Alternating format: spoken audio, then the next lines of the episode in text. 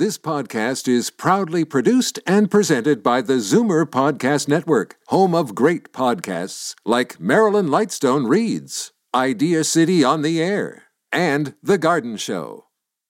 You're listening to an exclusive podcast of The Garden Show with Charlie Dobbin, heard every Saturday morning at 9 on Zoomer Radio, the new AM 740.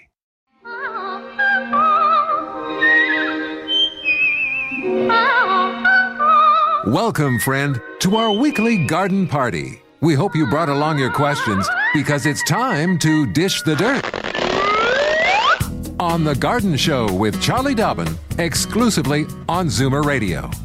Welcome to The Garden Show on Zoomer Radio with Charlie Dobbin, aided and abetted by yours truly, Dean Holland. How are you this morning, Charlie? I am great, Dean. I'm feeling like I need to put on my wellies and get out gardening. we like, could almost do that, couldn't we? It's like spring is in the air. The rain is falling. The birds are singing. It's crazy. Yeah. No, I did. I have to admit, I thought of you this morning because I was out with Gail. We were shoveling a little bit this morning. Oh, really? And the snow really, really heavy because we had all that snow. And then we had rain on top of it. So it's really made it wet. But I was thinking this is like that blanket, as you say, this blanket on top of all the flowers and everything. It's right. Insulating them a little bit, right? As long as it doesn't all melt in the next 2 hours with all this rain. Yes, I know. It's a funny weekend. But yes, it's nice and white at my place for now, but melting as we speak as we're hovering around 4 degrees. Excellent. Okay, well, you know what? I'd love to give out the numbers. Sure. And then I believe you have an announcement to make. And then I have a quick update that I want to share as well. Very exciting. So if you live in Toronto, 416-360-0740, or anywhere outside Toronto within the province of Ontario, this is a toll-free number you should use, 1-866-740-4740. Do let Ashy know if you are a first-time caller, because then she will let us know, and then I we'll give you your well-earned garden wings.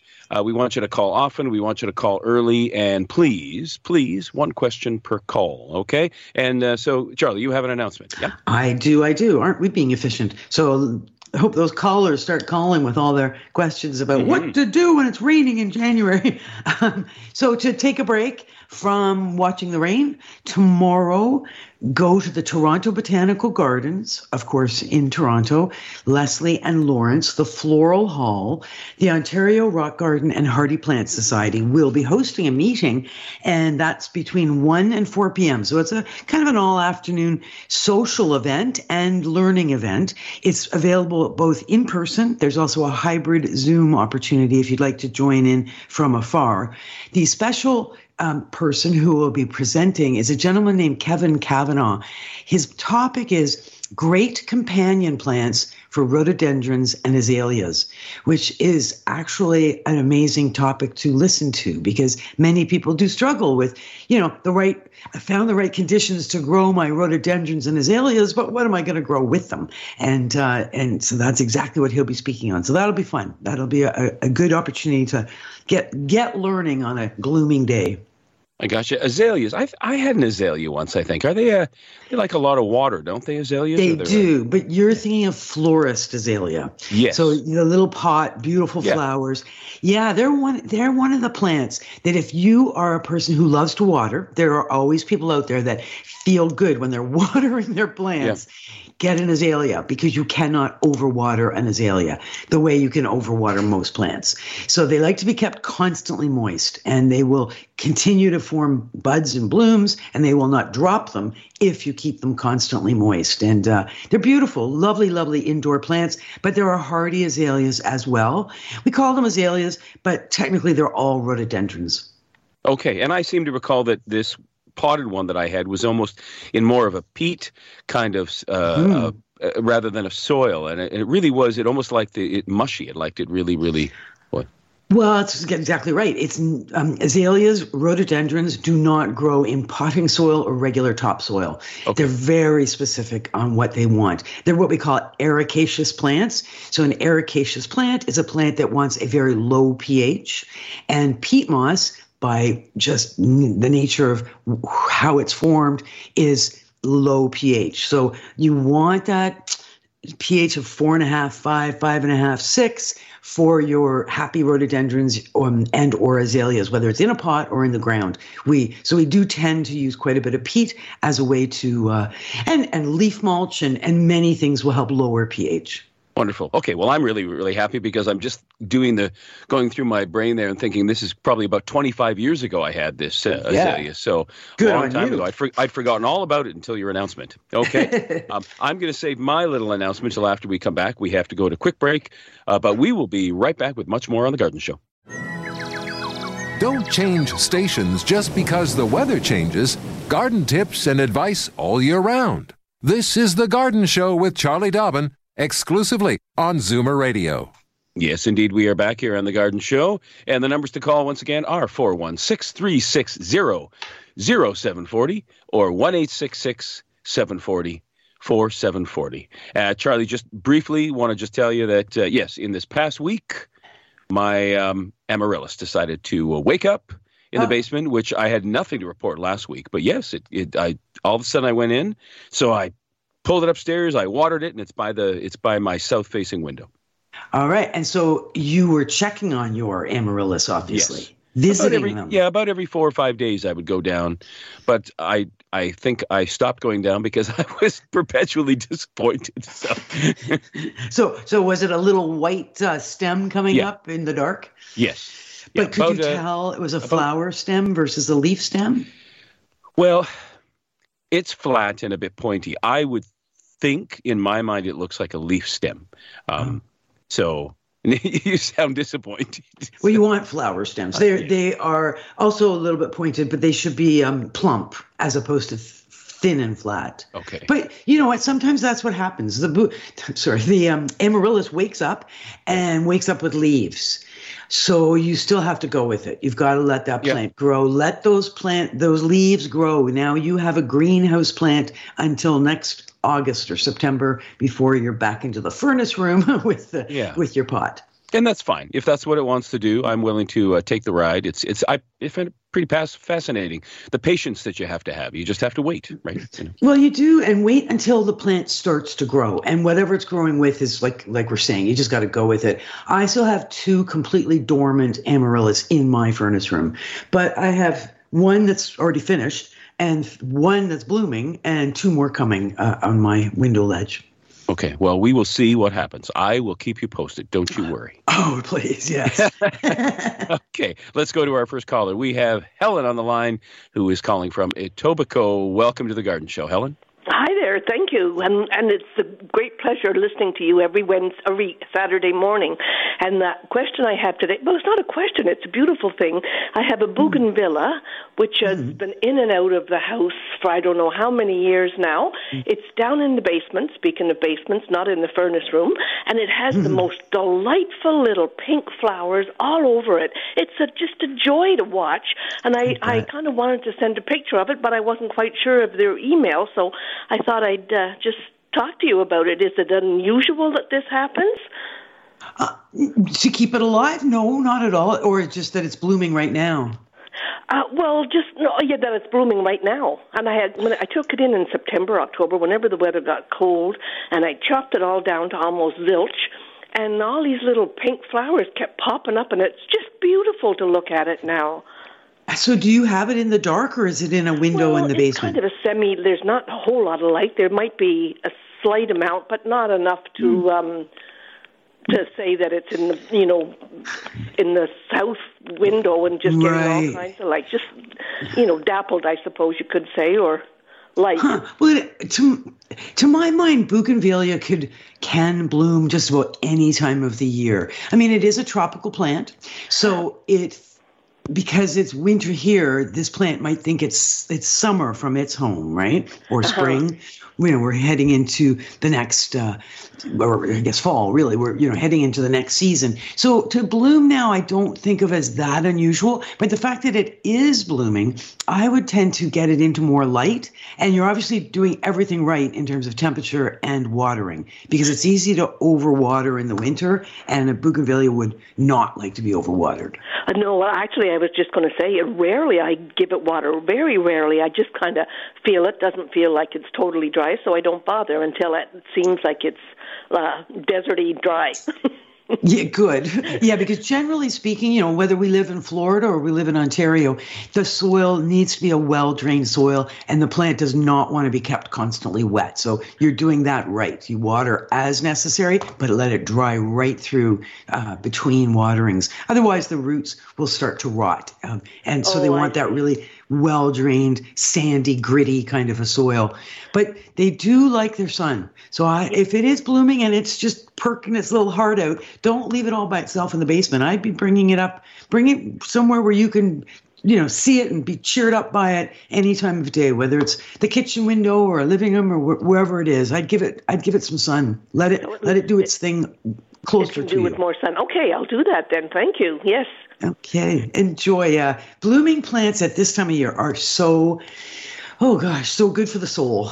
Well, absolutely. Absolutely. This is it. When I go down there and I see this pink flourishing, I think, this is wonderful. Exactly. Can't wait for spring. All right. Well, enjoy. Exactly. Enjoy. Good. Thank you very much. I enjoy your show every Saturday. Thank you. Thanks so much for the call there, Helen. Just to mention, Charlie, if somebody out there, if you do have a picture that you want to send Charlie or you have an email, her email is c.dobbin, D-O-B-B-I-N, at mzmedia.com. So that's a way that you can send a picture, because sometimes it's what do they say? A picture is worth 1,000 words, but it sounds delightful. And yeah, again, as you say, what a treat to go downstairs in a relatively dark room and find this plant blooming. I know. It's like against all odds, so many plants, just their little hearts just keep on wanting to give us some happiness, right? So, yeah, bring it into the light and enjoy it even more. And yes, good point about the email. I'm happy to receive questions. Email is wonderful for sending photographs. So, you know, if you've got a phone that you can take pictures on, then you just attach that picture with your email and send it to the address, as Dean said. I do get emails asking for identification of plants or what's wrong with this plant or what should I do or look how beautiful this is. I'm happy to get whatever you want to send. Excellent. Okay, I'm going to give the numbers out again, and then we're going to go to a quick break. 416-360. 0740 or 1-866-740-4740. We will be right back with much more on The Garden Show. Fur and feathers and bugs of all sizes. There's more going on in the garden than you realize. Should small creatures become a big problem, then you've got The Garden Show with Charlie Dobbin. Exclusively on Zoomer Radio. Yes, indeed. Welcome back to The Garden Show on this the 13th of January. And, it is, it's hard to believe. Here we are, middle of January. and the rain is coming down. Yeah, and the rain. And you could almost still do some planting and such. It feels like it. It does, yeah. I'm afraid to even think about trying to shovel my driveway. It's just going to be pure mush. Yeah, well, and then the other issue is that, of course, we're waiting for the temperature then to drop back to zero. And everything, of course, will just freeze up. Exactly, which is why we have to clear... We have to clear the mush. Indeed. Okay, so I had already planned to bring up the topic of cross-pollination on the show because, of course, one of my big duties on AM 740 is every Sunday night I host Radio Limelight and Big Band Sunday Night, and I pulled out my book because I got a caller in this past week for a request. Mm-hmm. Named Dina, who asked me about whether I planted my garlic or not. Which I was too afraid to ask. Which you were afraid to ask. For fear I'd have to yell at you. and I had this all ready to go. And then lo and behold, I look on the board and we have Dina on the line calling from Brampton. So welcome to The Garden Show, Dina. Hi, Dean and Charlie. Good morning. I didn't know if I was rather forward to ask him about his garlic or not, but anyways, I did. I was afraid to. I have, Charlie, I've never planted garlic, and I'd like some advice concerning that. Do I buy the bulbs at nurseries? I assume that. And when do I plant them? That was the big deal. Like in the spring, or do I don't know. December 31st in my world. December 31st. Did you really plant your garlic, Dean? Yes, I did. On December 31st. That's hilarious. Well, it was probably January 1st. I don't think I made. You know, maybe it was the 2nd. It was somewhere around there. We're in a garlic fest here. I happen to use a lot of garlic when I cook. That's why I thought, well, it would be a real treat to say, that's my garlic.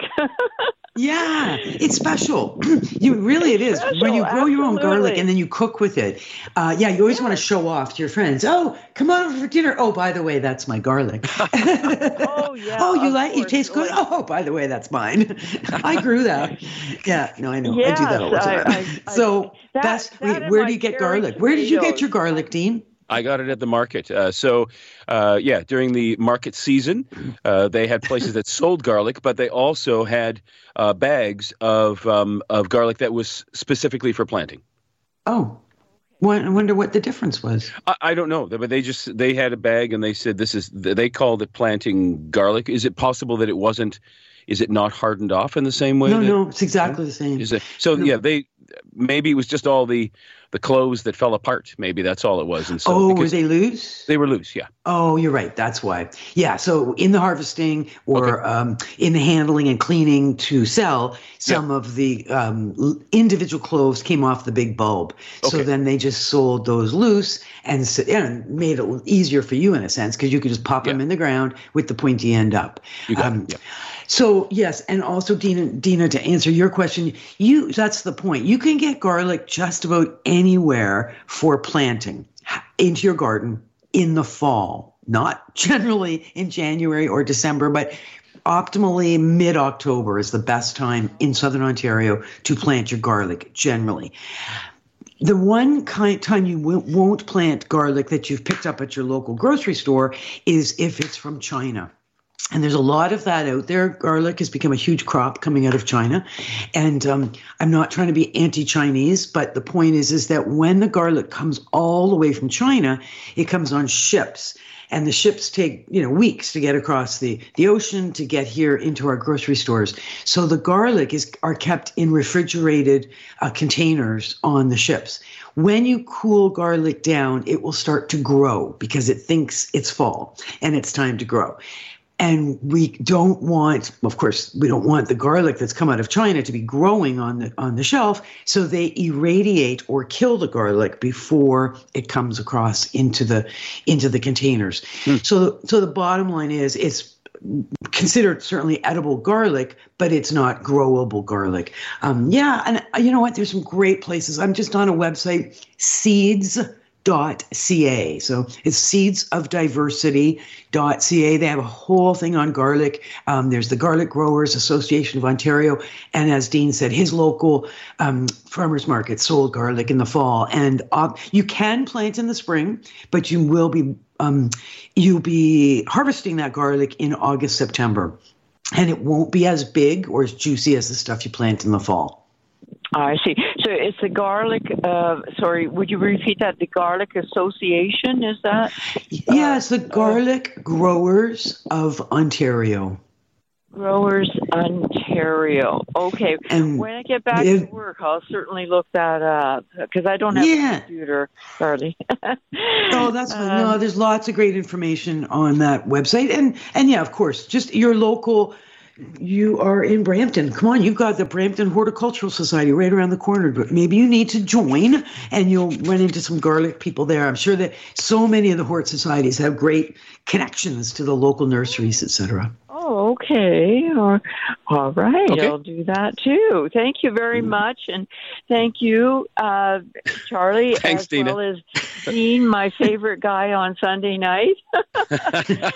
Thanks for bringing garlic into the conversation again, Dina. Oh, absolutely. Now, Dean, I didn't get my wings. Oh, we didn't. First time caller. There you go. Welcome. Don't be a stranger. Got it. Okay. Thanks, Dina. All right. Have a good one. Thank you very much. And I'll be listening to you on Sunday night, Dean. Bye for now, Charlie and Dean. Okay. Bye-bye. Bye-bye. Thank you, Dean. Man, you got a fan club. Woohoo. Well, you know, again, it's this cross-pollination because, like I said, that was my big surprise last Sunday night when I got a caller asking me for a bit of Betty Hutton and asking me if I planted my garlic. You're like, what? Wow. Okay. One hat flipped to another hat. Absolutely. Okay, let's go to our next caller. We're going to the town in Ontario that traditionally at Christmas put their Christmas tree right smack in the middle of their intersection. We're going to Dunnville. We have Margaret on the line. Welcome to the Garden Show, Margaret. Hi, thank you. Hi, welcome. I was telling everybody about the Christmas tree in the middle of your intersection, which I don't know that you still do it, but for many years, Dunnville put it right in the middle of the 3 or 4 or 5-way stop there. There's it's a 3-corner intersection, right. And it's right sort of right on the corner. It's not quite in the middle. I remember I was fascinated when I used to drive through there years ago. I used to be fascinated to find it, you know, right there. I thought, holy cow, they've just like, you can't miss that. You could drive right into it, for goodness sake. I hope it has lights on it. Yeah, it has lights. Okay, good. Now, Margaret, you're a first-time caller. Is that correct? Yes. Okay, so I'm going to give you your garden wings. There you go. Welcome to the show. Yeah, welcome to the show. What do you got for Charlie there, Margaret? We moved into this house a couple of years ago, and I have hydrangea bushes, and I'm not sure what to do with them. One, I think, is a panicle hydrangea, because it's got cone-shaped flower. Mm-hmm. The other one, I don't know what it is, but it's right up to the eaves on our roof. Oh, wow. And I wanted to find out how far back can I prune these things, because they're really overgrown. Yeah. Well, the one that you said is right up to the eaves, is it got conical flowers or round flowers? It's more round. They're not as conical as the other one. Because that kind of height makes me think that it could be. The ones with the conical flowers in general, we just refer to those as, like you said, paniculata or panicle hydrangeas. They typically are PG hydrangeas. They're in full sun. They grow best in full sun. They bloom late in the summer, so they bloom through August and September. And I personally leave my flowers alone all winter, let them blow around in the wind and let them, be somewhat ornamental. And then in the spring, yes, you can cut back. Just when those plants are starting to grow, when you're starting to see little green buds on the woody stems, is the time to cut back. And the little buds are in pairs on the stems, so opposite to each other. And you'll cut down to just above, half an inch or so above on a slant, those little pairs of buds. How far can you cut down? Gosh, you can take those plants down to half their height or even more if you need to, if they're just too big and too overwhelming and taking over the place. Okay, so I could take that. Now, the other one that's hitting the eaves, because it's more like a column, can I just take it down like half? Sure. Yeah, you can do that. Funny, it's growing like a column. I wonder if it was originally planted with a single stem, or does it have multi stems coming from the ground? I'm closer to, I think, it's like one. It almost looks like a tree. Yeah, that's what I was going to say. That's called a standard. Very common, the standard hydrangea. So single stem and flowers. And often big top, big heavy, like a lollipop kind of a plant. So yes, indeed, you can do whatever you need to put that plant back into a shape you want it to look like. Okay, because I wasn't sure because I was afraid if I cut it back too far, I'll kill it. No. Dry day when you start to see the growth. Dry day, so probably March, April then? Could be. Yeah, exactly. Just don't do it when it's raining or just about to rain, because you're going to do quite a bit of pruning, and you want the cuts where you've done your pruning to dry rather than sit wet. Oh, okay. So dry day. Yep. Yeah. And just a note, my amaryllis has put up a bud. Oh, nice. There you go. Yeah. Joining the Amaryllis Club. Yeah. It didn't flower last year, but it looks like it's going to flower this year. Good stuff. Fingers crossed. Enjoy. Okay. Excellent. Well, thanks for the call, Margaret. Don't be a stranger. Make sure you give us a call again, okay? Very select club that Dean is the president for life of the Amaryllis Club. The Amaryllis Club. You want to get teased about something. You said your wife's teasing you about bird watching. Wait till she starts teasing you about being president of the Amaryllis Club. Oh, yeah. You know what? Yeah, for sure. I'm enjoying watching the birds come. Paul Oliver would be so, impressed by me because I'm just so I like watching them. And I pulled out some binoculars the other day to get a closer look at one of the finches that were sitting on there. And then I left them out. And then last night she saw them. She said, "Why are those binoculars out? Were you looking at the birds?" So she's teasing me about being an old man. And I said, "Oh, come on. I said I just didn't have time before. Now I have a little more time where I can look at them. So I do enjoy them a lot. I don't bother teasing Elliot about being an old man because he is an old man, but but he goes out and he actually talks to the birds when he's feeding them. Oh yeah, he's got a little bit of Dr. Doolittle in him. Eh? Oh yeah, he's like thinks he's Saint Francis of Assisi. Like he's just out there chitter chattering. Come on, Blue Jays, here's your breakfast. It's like oh my god, it's embarrassing. That's funny. I love it. Okay, Elliot and I have to have a coffee sometime. There we go. Okay, we have it seems to be first time caller edition of the Garden Show because we have another first time caller on the line. We have got we've got Al from Toronto. Welcome to the Garden Show, Al. You're welcome. Yes, I have a question I'd like to ask Charlie about hibiscus. Okay, I just want to give you your garden wings first, okay? Because you're a first-time caller. So woohoo! Welcome to the show. Welcome to the show. What do you got? I have hibiscuses growing all around my property. It's like a square, a rectangular, all the way around. I have about 30 of them growing around, and they come up every year. And they grow to heights of approximately 8 feet high. Mm-hmm. And they are all mixed colors that grow around, and I would like to know if I could shorten them to 4 feet because I have roses and all other kinds of flowers in the center, and nobody can see, and I can't see them for the hibiscuses. And they come up every year. And they come up every year. So how when you say all around your property, so is it a specific garden in a square, or it's your whole property that's encircled with the hibiscus? Well, the whole property.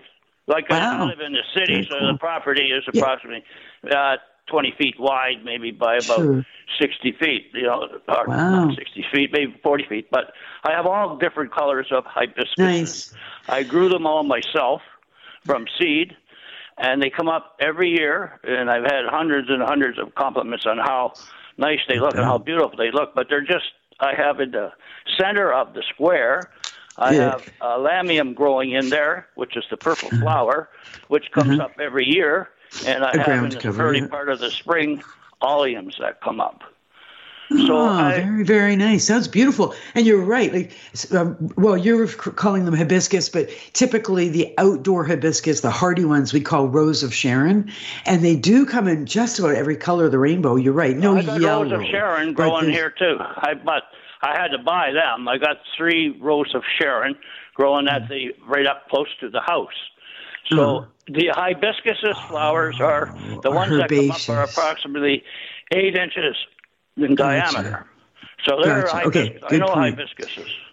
So what happens okay, I'm glad we clarified that. Yeah, so the hibiscus that you are growing are what we call herbaceous hibiscus. So they're not Rose of Sharon. They're not woody plants. They grow from underground every spring up into amazing, like you said, like knock your socks off flowers because they're so big and so, it's so beautiful. That's great. That's really interesting. You should send me a picture of that when it's blooming. So can you do anything about the height? Ooh. Not really. I wouldn't. So what I would try, I'd have to look this up to double check. When we have herbaceous plants, sedum is an example, comes up in the spring, but they get so tall by the end of the summer when they're blooming that they fall over because they're now top heavy. We will cut them down by half their height. We do this with chrysanthemums as well, asters. In June, whatever height the plant is in June, so in your case, your hibiscus, so if they're 10 inches tall or 18 inches tall in the middle of June, you go through with your chainsaw if necessary, and you cut them all down to half the height they are at that point. I would probably make them all the same height. I wouldn't go up and down. I'd try and keep them all the same height and go right across. And then from there, they will grow. They will be shorter and they will be denser. So you'll have more stems, but shorter stems on the same plants. That's what I would do if you want to keep the height. And that's it. You only do that one pruning and you mark it in your calendar now for June 15th. Yeah, that's what I was thinking. If I cut them when they're approximately 2 to 3 feet high, they will probably, I wanted to know if they're going to bloom again. They will. I cut them in June because they bloom from... around the 29th of July, I got it marked till frost. Every year they bloom. That's right. So that's why you have to do that cutting down, that pruning in June, not July, because the flower buds are forming by July. You don't want to cut those off. So you'll do your half, chopping them right down in June. And it could even be before June 15th, depending on the kind of spring we're having. You might want to cut them down on June, the first week of June, but don't wait into July, because by that time you're not going to have as many flowers. Yeah, I know. I got these are amazing. You see how many flowers, every color you can think of. I got red, I got white, I got pink, I got them all. And they grow beautiful. And then on one corner I have the Rose of Sharon, which I do in the fall. I prune them and everything, and they grow. They're beautiful too. So sweet. I know what the Rose of Sharon looks like. You've got your own hibiscus headquarters.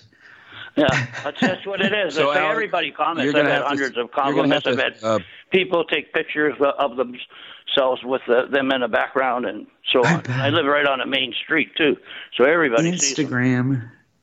Okay, wow. Al, you're going to have to promise to send us a picture of that, because I know I also, again, along with Charlie, would love to see that. So so you'll have to send us a picture. Pictures next summer. Okay, thanks for the call, Al. Can I get your email? You have to run, yeah. We just have to go to a commercial break. Al, thanks very much for the call. Thanks for calling. But we will be right back with much more on The Garden Show. Daffodils and daisies, bluebells and begonias, forsythia and foxgloves, marigolds, magnolia, lavender and lupins, dahlias, delphiniums, stalks, fox, hollyhocks, tulips and sweet williams. You've picked the right place for everything floral. This is The Garden Show with Charlie Dobbin, exclusively on Zoomer Radio. Yes, we are back here on The Garden Show, and Charlie, I'm going to give the numbers out again. We have lots of room on the lines, and we have some time left, so please give us a call. Indoor gardening question, outdoor gardening question, 416-360-0740 is the Toronto number, or if you live outside Toronto, anywhere in this province of Ontario, which is experiencing quite the mix of types of precipitation this weekend, 1-866-740-4740. Now, we do have a caller on the line. And we're going to Mississauga this time around. We have Diana on the line. Welcome to The Garden Show, Diana. Hello. Good morning. How are you guys? Morning. We are well. Yeah. What do you got for Charlie there, Diana? Yeah, I wanted to share a little bit of information. I was listening to the lady talking about the garlic. And I have a question as well. I know I'm only allowed one question, but it's only one question and a story, if that's okay. So that's fine. Okay, the garlic seed question, we started growing garlic a number of years ago, and we were just sort of getting the garlic from the market and planting it in the ground. And after this long wait, we had this miserable little harvest of, these tiny little cloves. And then finally we went to they have garlic festivals here and there, and we went to one of those to get some information and seed and whatever. And we learned that real garlic that is sold typically gets sprayed so it does not grow. So that's why you have to get garlic that's actually seed garlic that hasn't been sprayed.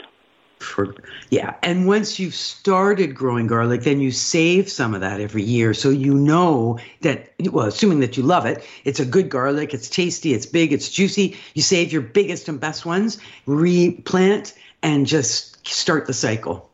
That's it, exactly. And we've got like 6 or 7 different varieties, and it's lovely. Every year to have that fresh garlic, the neighbors are just banging on the door trying to get some.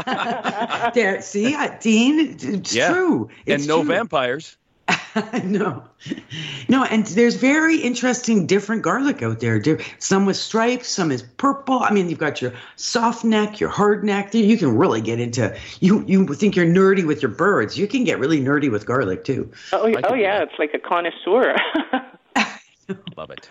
And I have a question about the asparagus. Now, Diana, you had a question as well, Diana.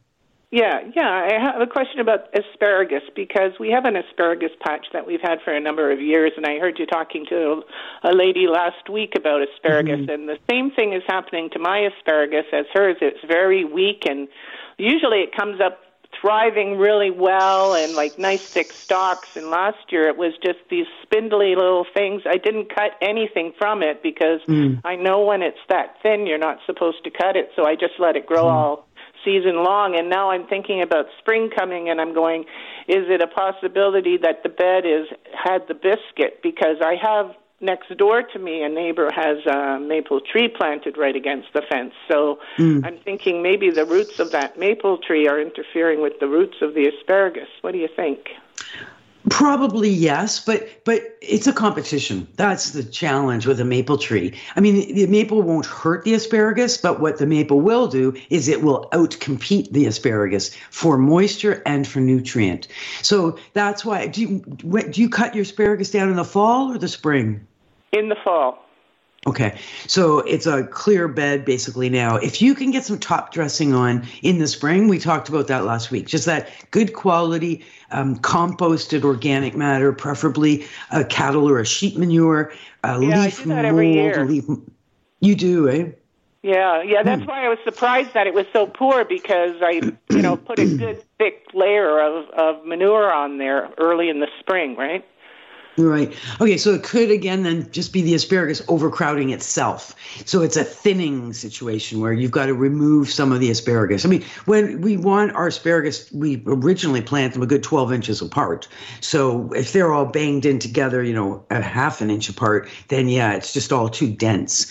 They're pretty roomy, and I'm worried about cutting the roots of the asparagus. Like, if you cut the root of the plant, is that going to, like, if you're working in the garden there and you cut the roots, is that going to kill the stock? No, there's lots of roots. So doing a root pruning on many plants can be quite invigorating. So that's an interesting question. So you top dress, they're not overcrowded. A maple tree, are they in full sun? Yeah, they're in sun from, I'd say, the 10 in the morning for the rest of the day. Okay, that's good. And the only other thing is that asparagus want very well drained soil. So we do tend to have, add sand when we plant. Yeah, I have sandy soil. So I have all the things that, I've looked online. The right things. Yeah, and I couldn't find anything else that would tell me what's actually going on there, which is kind of It has a life cycle that, the bed is dead after so many years, or not that I know of. How many years roughly do you think you've had it? Oh, gosh, probably 10, 12 years. Yeah, it's not that long. I've seen asparagus that's ancient. Yeah. Okay, leave it with me. I'll see if I can find out anything. And if I can find out anything more than what we've discussed here now, I will bring it up at the top of the show next week. Okay? Oh, thanks so much, Charlie. Have a great day, you guys. You too. Thanks, Diana. Yeah, thanks, bye-bye. Diana. Okie dokie. Okay, well, we have got to take a quick, our last break. We just got off the phone with Diana, who is a Paul Anka song. And when we come back, we have Judy on the line, which is a Hoagy Carmichael song. We'll be right back with much more on The Garden Show. Don't change stations just because the weather changes. Garden tips and advice all year round. This is The Garden Show with Charlie Dobbin, exclusively on Zoomer Radio. Okay, we are back here on The Garden Show, and it was interesting because, of course, in that little theme music we heard the thunderstorm, we heard the rain, and as you say, it's very odd for us to be having, we're +2, +4 on this 13th day of January, but it is supposed to drop now. That's kind of an odd. They were talking about winter thunderstorms the other day, lightning storms. Yeah, what were they called? Thunder snows or something. Yeah. It's not. I mean, I think back because it always goes back to the skiing for me, like what happened in the winter. And I do remember skiing in the rain in January when I was in my teens. So it's not never been seen before. And we know this is a mild winter and was forecast to be a mild winter with El Nino happening in the entire earth. So we some of it's not that surprising, but it is still unusual. It's always unusual to have to put on your rain boots to go outside. Yes, it does keep us on our toes for sure. Exactly. Okay, we have yet another first-time caller on the line from Toronto. Welcome to The Garden Show, Judy. Hi there. Hi. I want to give you your garden wings, Judy. We're delighted that you've called. Oh, thank you. I saw something today that I haven't seen in ages. The sun. Oh, yeah. Did you? The sun was shining here. Woohoo. Oh, for what, 10 seconds or what? Where are you? Yeah, Toronto. Half an hour. And it's still like, it's coming in and out. Wow. Anyway, that wasn't why I called. Pretty thick here. Okay, go ahead. I have fruit flies in the kitchen. How do I get rid of them? Okay, so they're probably not fruit flies unless you have some rotting fruit on your counter and those flies are on the fruit. Yeah. Okay, then what would they be? They're more likely what we call fungus gnats. Do you have plants in your kitchen at all? No, none. No. Do you have plants in the house at all? No. Oh. So somewhere there's a piece of fruit then. It is possible that something maybe fell down. We usually see our huge quantity of fruit flies in the late summer, mid-fall time frame. Okay. But yeah, if you do have some little piece of fruit that fell and is hidden somewhere, it is possible that fruit flies could be growing on it. So it's really just eliminating the source of their food and you will eliminate the insects. That would be my suggestion. If you can't find anything, I've been known to make little traps for fruit flies, just a small jar with apple cider vinegar in the jar with a lid, not with a lid, with a plastic wrap as a lid and an elastic on the wrap and then little holes poked into the plastic and the insects will fly into your trap and not be able to get out. Oh, okay. That's brilliant. Thank you. Yeah. You're very welcome. Thank you for the call, Judy. Yeah. Good luck getting rid of those. I know sometimes, Charlie, I've had a situation where a potato or sometimes an onion that under at the bottom of the pile, you know, has gone bad. And that sometimes develops those little flies as well. That's right. And you don't realize that it's started to mold. And it's very sweet. That's what happens as these things, as the fungus starts to grow and break down the tissue of the potato or the onion or whatever. It's very, very sweet. And the insects love it. They love it. Yes, indeed. It's like going out for dinner. They're just all excited. Okay. We have another caller from Toronto. We have Diane on the line. Welcome to The Garden Show, Diane. Hi, Charlie and Dean. How are you? Hey, good. How are you? Good, thanks. I've planted tulips in pots for the fall. I'm growing in the garage. Do they need to be watered? Watered once before, like when you first planted them, you watered them? Pardon me? When you first planted them, did you water them? Yes. Yeah, so they were moistened then. So they're in the garage. Are they in plastic, dark black plastic bags? When I bought them? Okay, sorry. The tulips that you've planted them into pots? Yes. And the pots are in the garage? Yes.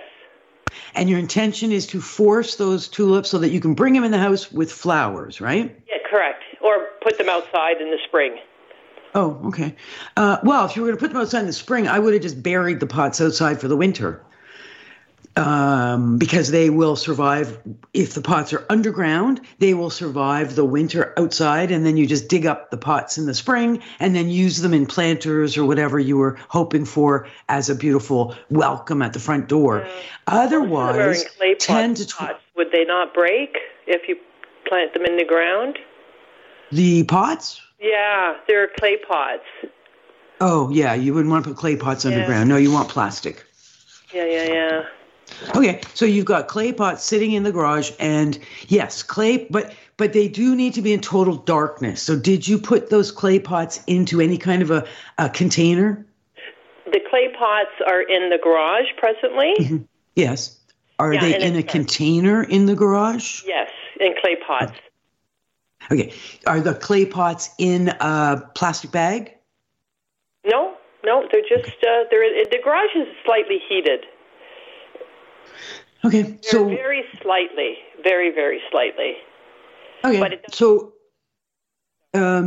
and the tulips are planted into the pots with no cover on them. Clay pots lose moisture. So what I would do is I would check the soil in the pots. Yes, you may need to water them. Personally, I would have those clay pots inside green garbage bags so that they would be in the dark. And they would also hold the moisture around the pots. And you would check on them every 2-3 weeks just to make sure it's not too wet, not too dry. And they will be fine out there for the winter and then enjoy them in the spring. The optimal temperature is refrigerator temperature. So that's above zero, below 10 degrees Celsius. So you want that kind of 6, 7, 8 degrees is the optimal temperature for the tulips to be in right now. And we got to go. Thank you, Judy, for your call. Remember, next week, everybody, call early, call often, and one question per caller. Thanks, Dean. Yeah, thank you. It was a great show. I enjoyed, again, all the callers, and ranging from tulips to amaryllis to garlic. And now we're going to start teasing you about being a bird watcher. You got it. Ornithology lives. It rocks. Okay, thanks, Ashi. Thanks, everybody. See you again next week. This has been an exclusive podcast of The Garden Show with Charlie Dobbin. Heard every Saturday morning at 9 on Zoomer Radio, the new AM 740. This podcast is proudly produced and presented by the Zoomer Podcast Network, home of great podcasts like Marilyn Lightstone Reads, Idea City on the Air, and The Garden Show.